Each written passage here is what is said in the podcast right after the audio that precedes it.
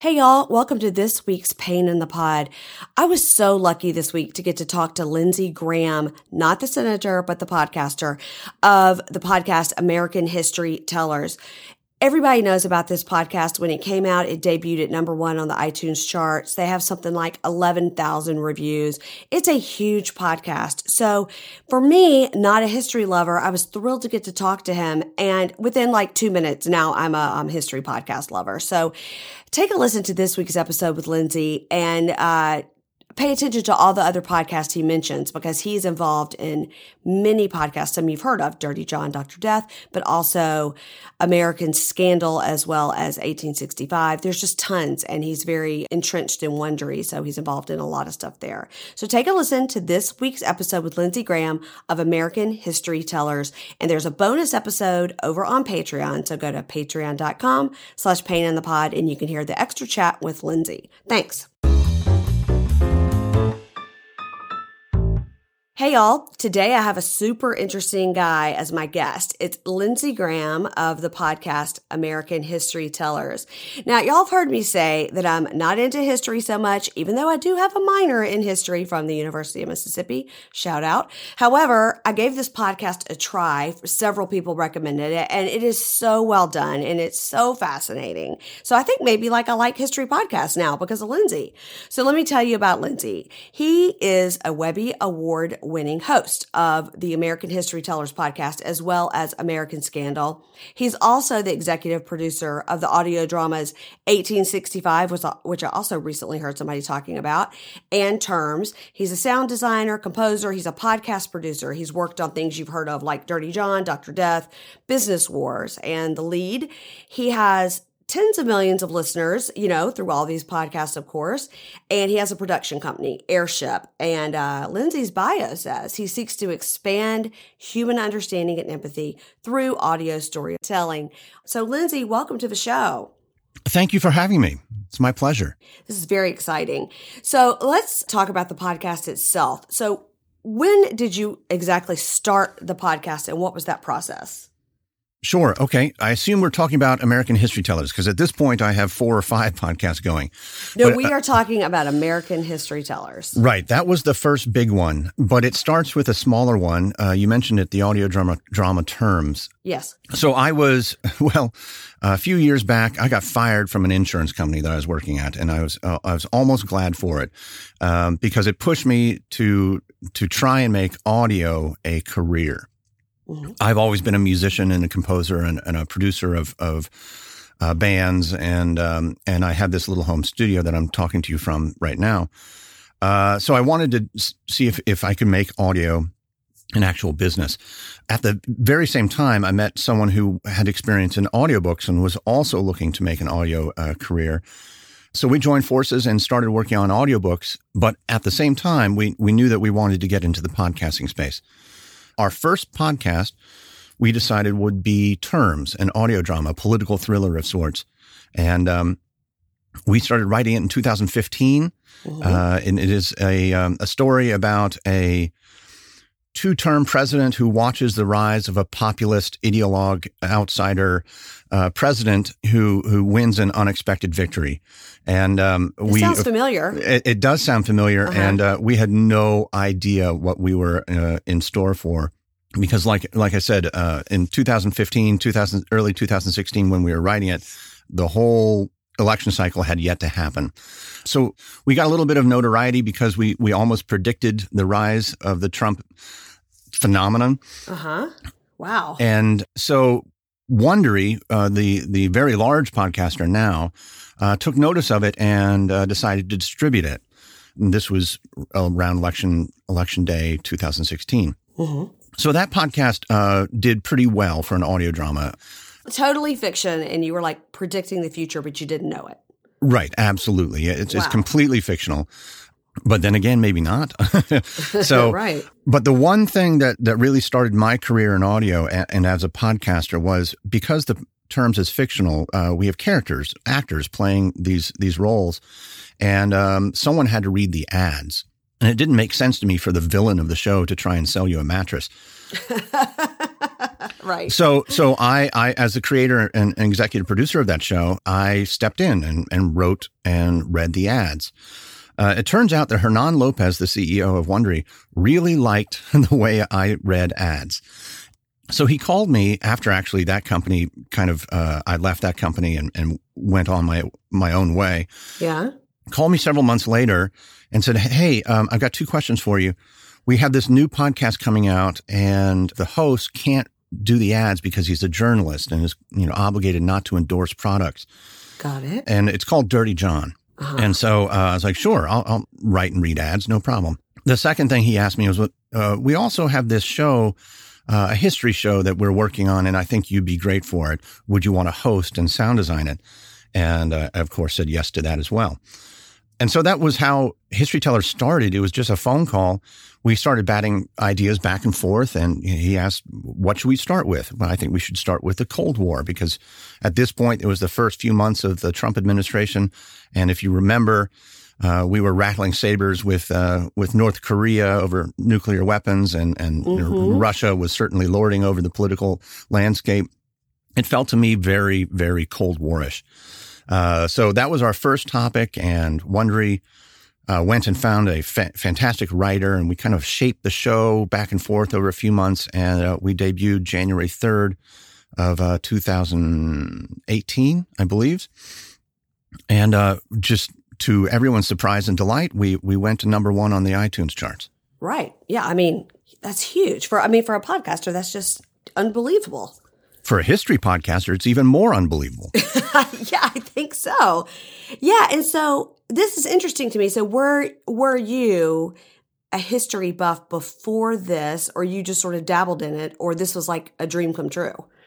I, I was a history buff. In fact, I was a history minor as well uh, mm-hmm. in college. But no, I had never uh, aspired to be a history teacher, or uh, certainly it was in my list of interests. Uh, certainly, I have my passion for history has grown with these shows, and and uh, but I was never, you know, I, I'm I'm this in this unique position in which I'm not an expert, but I'm uh, teaching history, and I, I always have to be very careful with any of my listeners who who come to me thinking, Uh, how do you know all this? How do you pick these topics? And uh, and and I have to remind them that I'm pretty much learning or relearning much of this along with them. Uh, so, I, and I think actually that's advantageous, because whenever whenever I get confused, I know my listeners will get confused. So it it helps in the storytelling. Right. That that's fascinating, because having listened to it, and I would think that you are, like my dad that I was telling you earlier, like knows every detail about World War One, World War Two, can tell you what kind of plane flew over this with how many seats it had, and the seatbelts did this, and that's why this guy got, you know, and you're like, how do you know this stuff? Like, I mean, just look at him like, this is crazy. So it's interesting to me that this is not like your number one love of your life is history. In fact, you are a producer and a podcaster with a secondary love of history. So you're you're learning as you go, as you're telling it. That's that's amazing. Because of the way you tell it, I would have thought it was the opposite, that you were an actual expert on all these things. Oh, I wish I was, but I can't be. There's no way. I mean, uh, some people may know the seatbelt brand of, you know, the P whatever, you know, fighter oh, right. in World War Two. Uh, I, I don't. But uh, what I, I do instead is have this incredibly broad exposure to the entirety of, of U S history. And uh, I don't think without a without a career in, in academia, can you put in the hours to know all these details of all these subjects. Ooh. So it's it's a survey course, but uh, uh, I really enjoy it. So I guess where, where my real passion is, and, and it's in the mission statement that you read at the top, is that uh, I like I like storytelling. And so I think very hard and work very hard to make the story, whatever it is, it happens to be history, the most compelling, informative, and, and you know, empathy-building thing I can make it. Right. That's, that's why... I fell in love with podcasts to begin with. It's the storytelling. And most of the time it's true storytelling, but lately I've kind of dipped into some that are fiction as well. Like Wondery came out with um, Blood Ties, and that was just like listening to a play, you know, mm-hmm. and I haven't been so into that in the past. And now I'm sort of like really into it. So American History Tellers is similar in that you are doing voices and acting. And that's what I was going to ask you is like, how do you decide, for example, if you're going to do the Cold War or you did the one about Manhattan, how do you decide how you're going to tell the story? Are you going to do the whole thing, just Lindsay's telling it to you, or a lot of times there's reenactments or you have expert guests? So how do you decide when you, once you come up with a historical subject, how then you're going to tell that particular story? Uh, we have developed a bit of a, a format uh, for mm-hmm. sure that we stick to. And uh, so in every episode, uh, except for the interview episodes, there are these moments, uh, reenacted moments, and uh, I, I play all the characters. Usually we try and constrain it to two or three characters so it doesn't get overwhelming to to under, to figure out who's who, because I'm doing all the voices and I you know I don't really put on accents or anything. Yeah. But there are these reenactments, and they shift the tense of the show. Like the whole show is a history show, so it's so it's in past tense. But these moments with sound design and more music and dialogue are in the present tense. And that's done very purposefully so that we can tell you that imagine you're a farmer in eighteen sixty-seven, and we try and bring you to that moment of a real American who's adjacent to this monumental moment in history, you know, whatever it is, and how it affects them, how it changes them, how it, they change it, this moment in history. And um, I think that that tense shift is is really important because it makes it immersive. One of the you know, the catchwords of, of podcasting. So we have this, uh, this format, and it's, we have a, a reenactment at the start of the show. We have a first act that includes one reenactment, a second act that includes another reenactment, and then third shorter act that also includes a, a reenactment. So four, four of these scenes that we call them, but we try and tell a story across forty minutes or so. And most of the time the seasons are topical and, and have five or six episodes. And then maybe we'll finish the, the season with a, a discussion with a, an expert. Yeah, I, I've noticed that uh, you have, it's seasons, but it's short seasons, you know, three, six, five episodes. You're talking about one particular event. So how often are you putting out these seasons? Because, you know, when I'm looking through the list, I'm like, wow, he's covered so many different things. We're a weekly show. Uh, we we put out about forty-eight episodes a year. Wow. Sounds like a lot when you say it, huh? Well, I've got two other weekly shows, so each putting out, you know, forty-eight episodes a year. So I am a very busy person these days. Man, oh, man. Okay, we're going to take a quick break. And when we come back, we're going to talk about American History Tellers, and I want to delve into your other shows as well. We'll be right back. This episode is brought to you by H P Instant Ink. No one is reading your mind, but H P Instant Ink knows when your printer is running low and sends you new cartridges, so you never have to think about ink. Save up to fifty percent. You'll pay less than five dollars a month for ink and never run out again. Find out if your printer is eligible and enroll today at h p instant ink dot com. Conditions apply. For details, visit h p dot com slash instant ink spotify. Okay, I'm here with Lindsay Graham of American History Tellers. Now, I was telling you this before we started, but I have a very good friend, Chris. He's a lover and a listener of historical podcasts. And I mentioned to him I was speaking to you, and he got very, very excited. so, so Chris, your super fan, uh, who I really thought was going to like come to my house. He was so excited I was talking to you. He said he wanted you to know a couple of things. He wanted you to know he really enjoyed your series on the Triangle Shirtwaist Fire, right? Which I told him I knew about, which he was stunned because I generally don't know things about history, but I knew about that because I heard about it on uh, My Favorite Murder. Mm-hmm. And also he was fascinated by your season you did about Dutch Manhattan.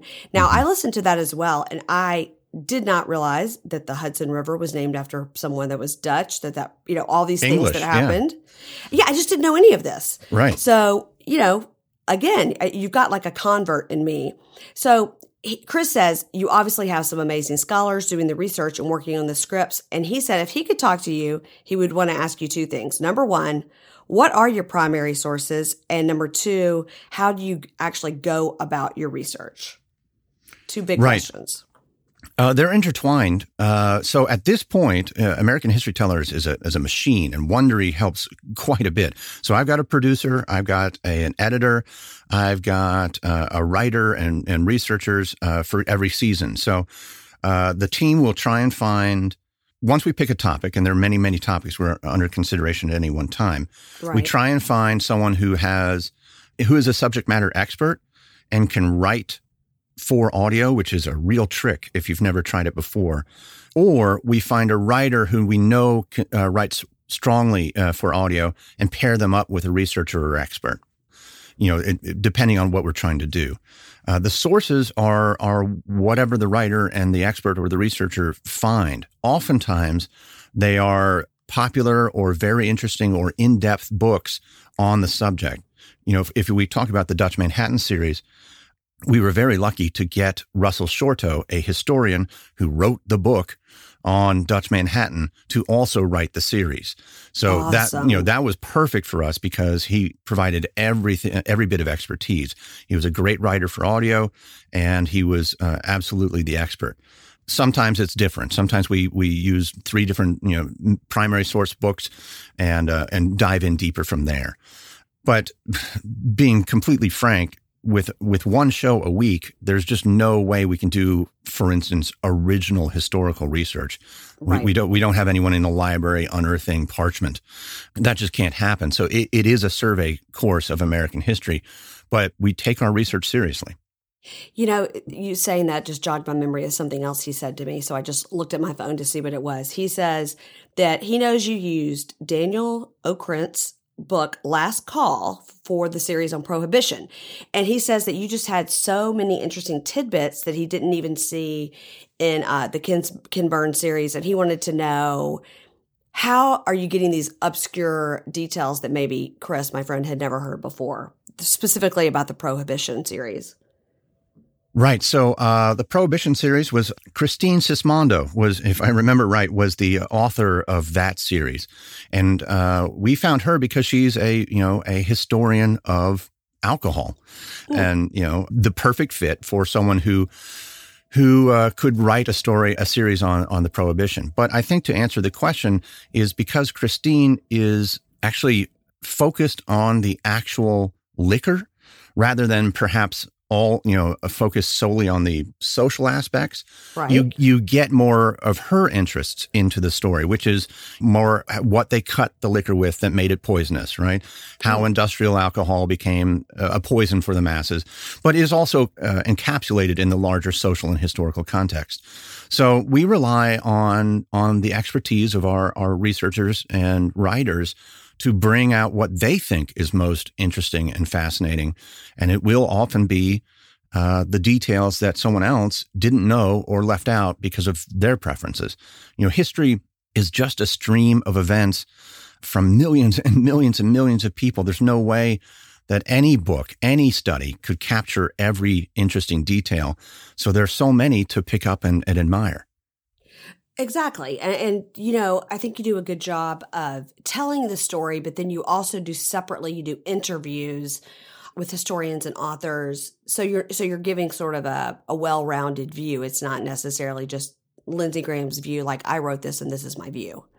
No, it's not. Uh, I, I want to emphasize again, this is a, a team effort, and uh, uh, there's just no way we could I I could do everything on my own.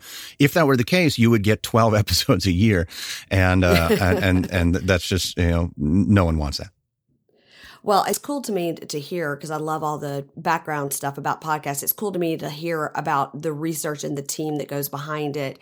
And what you said really struck me is it is very hard to write for audio, because I try to write Uh, before I speak to a podcaster, an outline of what I'm going to say. And then I know other podcasters that write a full script, word for word. And then I've spoken to other podcasters who literally just do bullet points, and they just go back and forth with their podcasting partner. So I think it is very hard to write for audio if you're not speaking it yourself. So the way I would write it may not be the way you would speak it at all. So I think that is a, that's a, that'd be, that'd be a tough job to, to write audio for someone and then have someone else read it. Yeah. So we work off the fully scripted model. There's just too many details uh, to to riff off of. You know, that's not the type of show History Tellers is. So it's a full script. And um, you were right. There are there are patterns of speech that I have that that uh, the writer may not accommodate. Right. So uh, at this point, I improvise while I'm reading a, a script to make it more my own. I have to be careful not to change the history when I do uh, something like that. Right. Yeah. But we've we've reached a point at this. You know, we we've been doing it for two and a half, almost three years. So we know what works and what doesn't, how it works, and why it works, and uh, so it's um it's a pretty well-oiled machine. But that does not mean that uh, I'm not on the fly changing things. I, I absolutely am all the time. Yeah, you have to to make it your own voice, and you do an amazing job because no one would know that you didn't write it yourself and speaking yourself. So your your team is a is must be a very very well-oiled machine to make it sound that seamless. So we're going to take a quick break on that note, and then we are going to talk about other podcasts, I promise. Support for this podcast comes from Invent Together. According to studies, less than thirteen percent of all inventors who hold a U S patent are women. Black and Hispanic college graduates patent at half the rate of their white counterparts. But we can fix that by increasing participation in innovation and patenting by underrepresented groups. It would quadruple the number of American inventors and increase annual G D P by almost one trillion dollars. Invent Together is a coalition of organizations, companies, universities, and concerned citizens committed to ensuring that everyone has the opportunity to invent and patent. Because the more diverse the American patent system gets, the stronger and more successful our nation will become. What can you do to help diverse inventors patent and unleash economic opportunity? Find out at invent together dot org. Learn more and take action today. Okay, I'm back with Lindsay Graham from American History Tellers. Now, Lindsay, okay, you're involved in many, many projects. So what podcasts are you working on right now besides American History Tellers? Okay, so I have three weekly shows right now: History Tellers, American Scandal, and American Elections: Wicked Game. Those run every week, and they're all American history shows.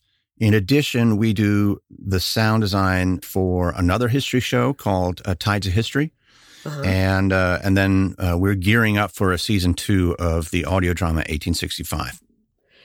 Okay, uh, tell me about eighteen sixty-five, because I just heard someone, and I think it was I think it was My Favorite Murder, and they mentioned eighteen sixty-five. So tell me what I mean. It's obviously about eighteen sixty-five, but tell right. me, tell me what it's about. Well, you might have heard it. Uh, you mentioned that you've been listening to Blood Ties, and uh, as it turns out, uh, uh-huh, yes. uh, you know, Josh Gad is a big fan of eighteen sixty-five. I was delighted to learn that. So, eighteen sixty-five is an audio drama. It is uh, a full full cast. Uh, so we have actors. There's no narration. It is a a movie for your ears, right? And it tells us the story of what happened in America immediately after the assassination of Abraham Lincoln. Okay. Most people know the story of John Wilkes Booth sneaking into a theater, shooting uh, the president, then escaping, then getting caught, and that's the end. Right. But the real history from our point of view was what happened immediately after and how that changed the course of the nation. So there is a uh, particular man, Edwin Stanton. He is the Secretary of War, uh, Lincoln's Secretary of War. And at this moment, he takes control of the nation to try and hold it together in a, in a an extraordinarily violent episode that, that really leaves the country without a leader, without a purpose, uh, without uh, any direction. And uh, and you have to remember also that the, the Civil War wasn't over yet. Lee had not surrendered to Grant yet. Uh, so it was very uncertain times. And we follow Stanton as he tries to preserve Abraham Lincoln's legacy and policies through the politics of a new president, Andrew Johnson, who is fighting him and wants to perhaps roll the clock back. It's a fantastic story of intrigue, political machinations. And um, if I can give you one anecdote to, to hook people. Okay. This is this is usually the one I do, I provide. Did you know that Robert Lincoln, which is Abraham Lincoln's son, was courting a senator's daughter who was having an affair with John Wilkes Booth, his father's assassin. Okay, wait. Robert Lincoln was dating a senator's daughter, and that girl was carrying on an affair with John Wilkes Booth. Totally true. Now, w- when you say affair, does that mean they were just having a little something on the side, or was one of them married? Well, no, uh, they none of them were married. Okay. But this is what we know. So uh, after John Wilkes Booth was was identified as the assassin, Lucy Hale, the, uh-huh. the, the senator's daughter in question, confessed to her involvement with John Wilkes Booth in newspapers and pleaded for exonerating evidence for her fiancé, John Wilkes Booth. Wow. Yeah. Uh, it was the next day retracted in a mysterious political maneuver. Uh-huh. And they didn't have the internet then. They so, had telegrams. Internet's forever. Wow. Again, you know, I, you know, you think you know about stuff because you learned about it. Um, and then, of course, you know, I live here in D C and, you know, we've got um, Ford's Theater and all that. All right. Well, that hooked me in. So you did a good job. Good job on that. Yeah. We, we, we've got we've got violence, politics, and sex. It's all there. Oh, my gosh. Let me ask you a question that's totally like, this is just a total opinion question, because you said the thing about Lee and the war and all that. And, you know, I'm from Mississippi. I'm from the Deep South, and I live here in Virginia now.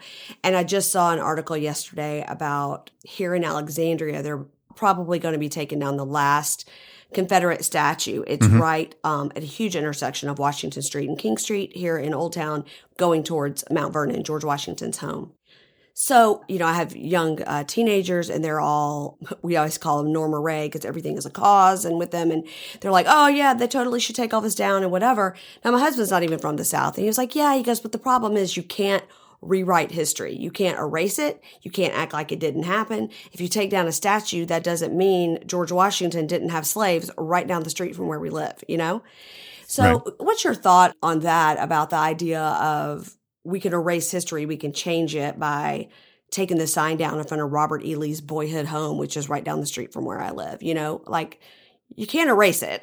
No, I don't think that's the point of, of these efforts. I mean, if there was a statue celebrating slavery, right? You know, in front of, like, George Washington had happy slaves, that's an improper statue. That's the wrong celebration. That's uh, a mistake for a public memorial.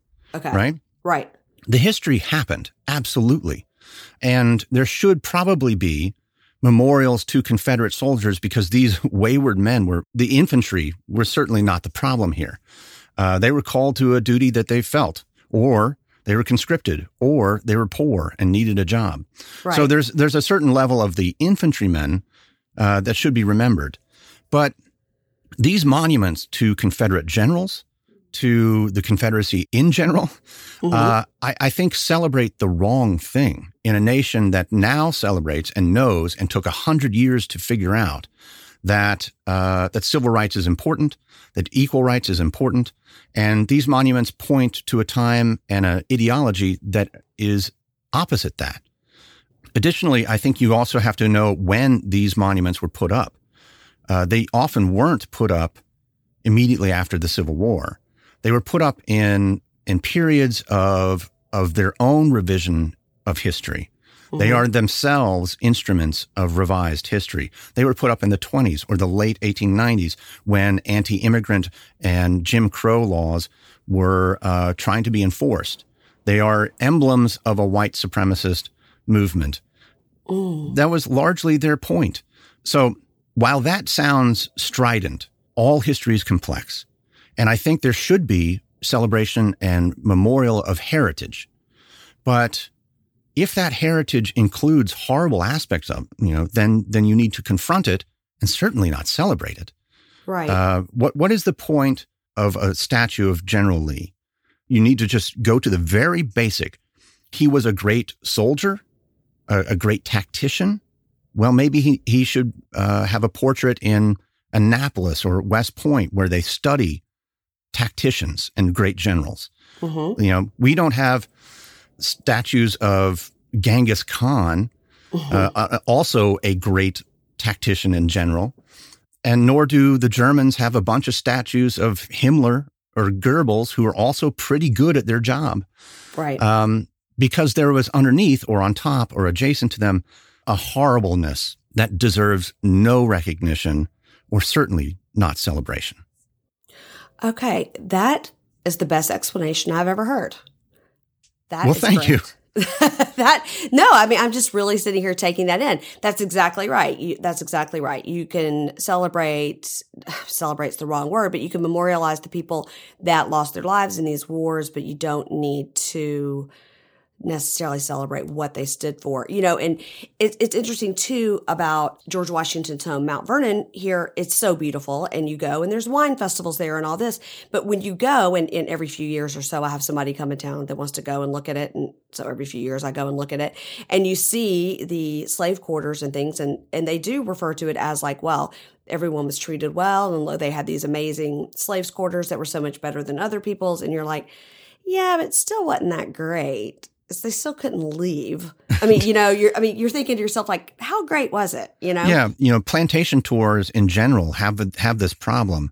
And, uh, I mean, if you go onto Yelp and look at the reviews of, of a plantation tour of any, of any sort, you will see the right and the left both complaining because one, there's too much talk about the horrible conditions of the slaves, or they've whitewashed it and said that they, you know, the house slaves got treated really well. All all of this is indicates how difficult it is to talk about something shameful. Right. Every American should be able to look back at the the four hundred years that included slavery and the Jim Crow era and be ashamed. That's okay. Most of us did not have any personal involvement in this process, but you can be simultaneously a proud American and look back at, at things that America did and disagree with them. I think right. a, an intelligent, nuanced, complex thinking person can hold these two opposite ideas. I'm proud American, I'm ashamed of America at the same time. You can do it about the past, you can do it about the present. Right. And absolutely. What that does, thinking about this in a complex, nuanced, three hundred sixty degree way, just leads you to make better decisions and understand you and your fellow Americans better. Yeah, and you can see, okay, this is where we came from, this is where we're going, and then, you know, we have things in our present that a lot of people don't agree with as well, and so you want to move forward but learn from what's going on now. I think, Lindsay, I think you've turned me into a um, history podcast lover. Well, I, I hope so. I had the great pleasure of interviewing uh, David McCullough, a giant in popular history. And I asked him why he was so interested in history. He's made it his entire career. He's got dozens of books. And uh, he came down to the very simple answer that history is human. And that's it. If you are interested in humans, then you are interested in history. Yeah. I am very interested. I'm interested in humans, and I'm very interested in storytelling. And so that's why you're sort of your... your mission statement as it is, that's why it really sort of grabbed me, because that's what, that's why I like podcasts, right? I like audio storytelling, no matter what. I like to read books too, but you, and you know, I tell you something interesting. People are always like, oh, I listened to this, that book on audiobook. And to me, a book is so different. I, and maybe it's because I listen to so many podcasts. I'm like, when I read a book, I really want to be reading the book. I don't want to listen to it because I listen to so many podcasts. Where I know people that haven't read a book in years, and they, they listen to podcasts, they listen to X M radio, and they listen to all their books. Right. Yeah. So it's a, we're in a whole new we're in a whole new world. But but speaking of history repeating itself, it's almost gone back, right? Just like the old time he's sitting around the radio, right? I don't know. I, I think about like I, I recently watched Downton Abbey. I'd never seen it before. And when they get that radio and they all sit around it to listen to the King's speech, I think like we're sort of in a little bit in that era now where we're all put our headphones in and we're listening instead of watching so much. Yeah, I, I think podcasting has re- returned to us the ability uh, to just sit around the fire and tell stories. I mean, it's probably older than the radio. We've been storytelling for generations, for eons, for centuries. And uh, most of the time it has maybe some hand gestures, but no visuals. Right. We're tuned to listening and imagining and, and absorbing the story and making it our own. And I think podcasting is just the most modern uh, equivalent of that. I agree. So tell me what you're listening to when you have a chance to listen to podcasts. So uh, I get asked this question often, and I, I have a disappointing answer. Okay. um, I am in front of a microphone or speakers or have headphones on eight hours a day, sometimes six days a week. So I actually don't listen to podcasts that much anymore. I'm, I'm making them too often. Yes. So uh, when I do listen to podcasts, it's often, you know, kind of market research. A new podcast comes out and I'm like, what what are they doing? So I, I'll, I'll listen to one to kind of catch on what, what their style is, how they're how they're approaching their subject. But for pleasure, the ones the ones I, I listen to are pretty mainstream. I really enjoy Malcolm Gladwell's Revisionist History. Of course I, you do. I, also, I really enjoy Malcolm Gladwell's Broken Record. Um, I love the stories behind the music, you know, uh, that he, yes. he and, and Rick Rubin pull out. I'm trying to think of, of other ones I've I've listened to. I'm going to open up my phone and just look at my uh, podcast. You know, a lot app. of podcasters do that. They're like, let me just look at my phone and let me just see. Yeah. And that's that drives me crazy because I don't. I just use whatever is the Apple one, and I, right. I feel like I should find a new way because they don't always pop up the new ones. And mm-hmm. then I'll be like, shoot, like for something like American Scandal, like I wonder if there's a new episode and I haven't heard it in forever. And I'll be like, there's three. How right. did I miss three? Because right. my stupid algorithm didn't tell me. Yeah. Okay. So uh, this is a good indication of what I listen to. So there's another podcast that, that uh, I really enjoy called twenty thousand hertz. And uh, it is an, a narrative exploration of the sounds around us in the world. So you know, like the, they'll tell the stories of iconic sounds or anything audio related, but it's it's much more fascinating that you than you might imagine. For instance, like overseas, there are these actors who play other actors. They they redub the voices. Oh, so uh-huh, right. so there's the there's the Indian George Clooney, and uh-huh. and anytime George Clooney comes out with a new movie, this guy gets hired to do his voice, and everyone in India recognizes him recognizes him as. That's George Clooney. So, you know, the the backstory behind that or the backstory behind uh, the loudest sound in the world or what it's like to be in, a, in one of those anechoic chambers where there's no sound. Ooh. So it's a fascinating exploration of, of sound. I also listen to um, Script Notes, which is um, John August and Craig Mazur's podcast about screenwriting. And uh, they do a, a weekly kind of chat between the two of them. It's well prepared. These are fantastic experts in screen uh, screenwriting, and they they have guests. They don't have guests. It's you know kind of a grab bag, but they're always interesting. Uh, if you have any interest in in writing for the screen, or as I do for audio drama, right? Then I actually just went back and finished Startup recently. What is Startup? Startup is that as the podcast that launched Gimlet. Oh, so. When Alex Bloomberg kind of left uh, public radio and wanted to start his own podcasting company back when there weren't any podcasting companies, he recorded his entire journey of trying to build an audio podcasting company. And he, he called this podcast that he was making about making podcasts Startup. It's a fascinating look into entrepreneurship, but also just the the naked emotions of of doing something risky. And uh, and if you don't know, uh, it all paid off because Spotify bought Gimlet for two hundred million dollars or something. So they, I was they did just well. About to say, I think Spotify just bought Gimlet. I saw that. Yeah. Yeah, about a, a year ago. And uh, so they the last few episodes of Startup were the telling of the tale of how they sold Gimlet to Spotify. And, uh, you know, it's it's a it's a good listen. Okay. Yeah, I like that one, too. I'm so uh, blown away by by this conversation because every time I talk to somebody, I learn something new. And now what I learned is maybe this is why I minored in history in college because actually I like it. So tell me, we're going to talk more on Patreon, and you can find that by going to patreon.com slash paintinthepod. But before that, tell everybody where they can find out more about you, Lindsay, not the Senator Graham, and American History Tellers as well. Sure. Well, the best place to start uh, is always Google. You can just Google American History Tellers, American Scandal, put in podcast, and all the stuff will find uh, pop up.